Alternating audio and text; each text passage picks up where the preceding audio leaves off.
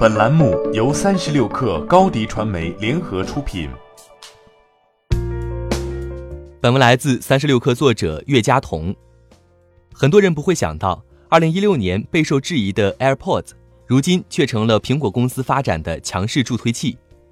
AirPods 在二零一九年销量近六千万副，同比销量增长近百分之百，占全球真无线蓝牙耳机份额的百分之五十以上。小米和三星分别以不到百分之十的 TWS 市场份额排在苹果之后，位居第二和第三。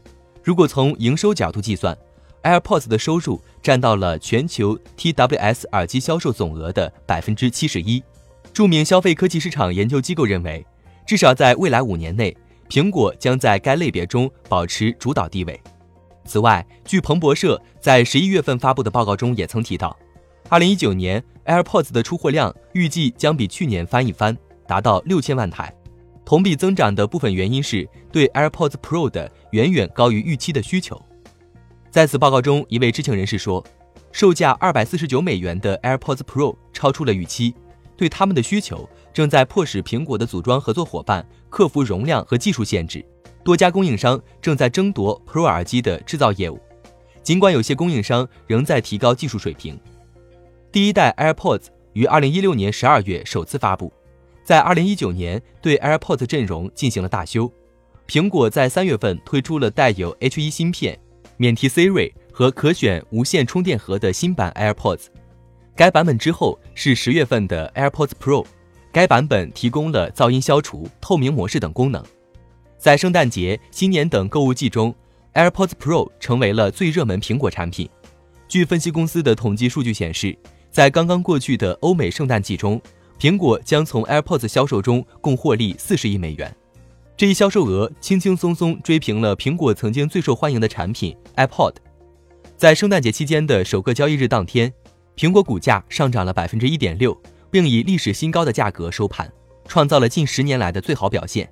这与 AirPods 密切相关。公司主力产品 iPhone 增长遭遇瓶颈，可穿戴设备快速崛起。二零一九财年，iPhone 产品收入一千四百二十四亿美元，占比从二零一五财年百分之六十六点三降至二零一九财年百分之五十四点七。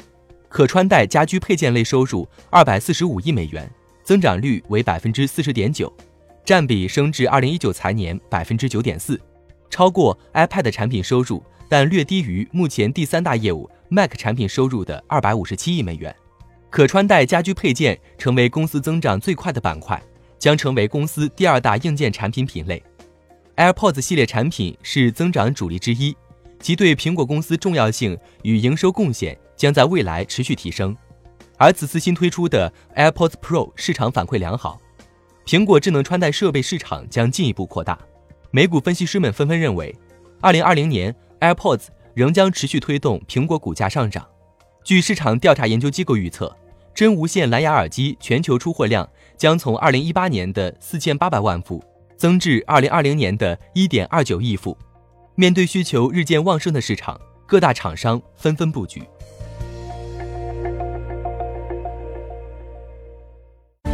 欢迎添加小小客微信 xs 三六 kr 加入克星学院，每周一封独家商业内参，终身学习社群。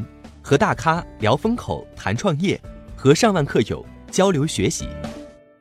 高迪传媒，我们制造影响力。商务合作，请关注新浪微博高迪传媒。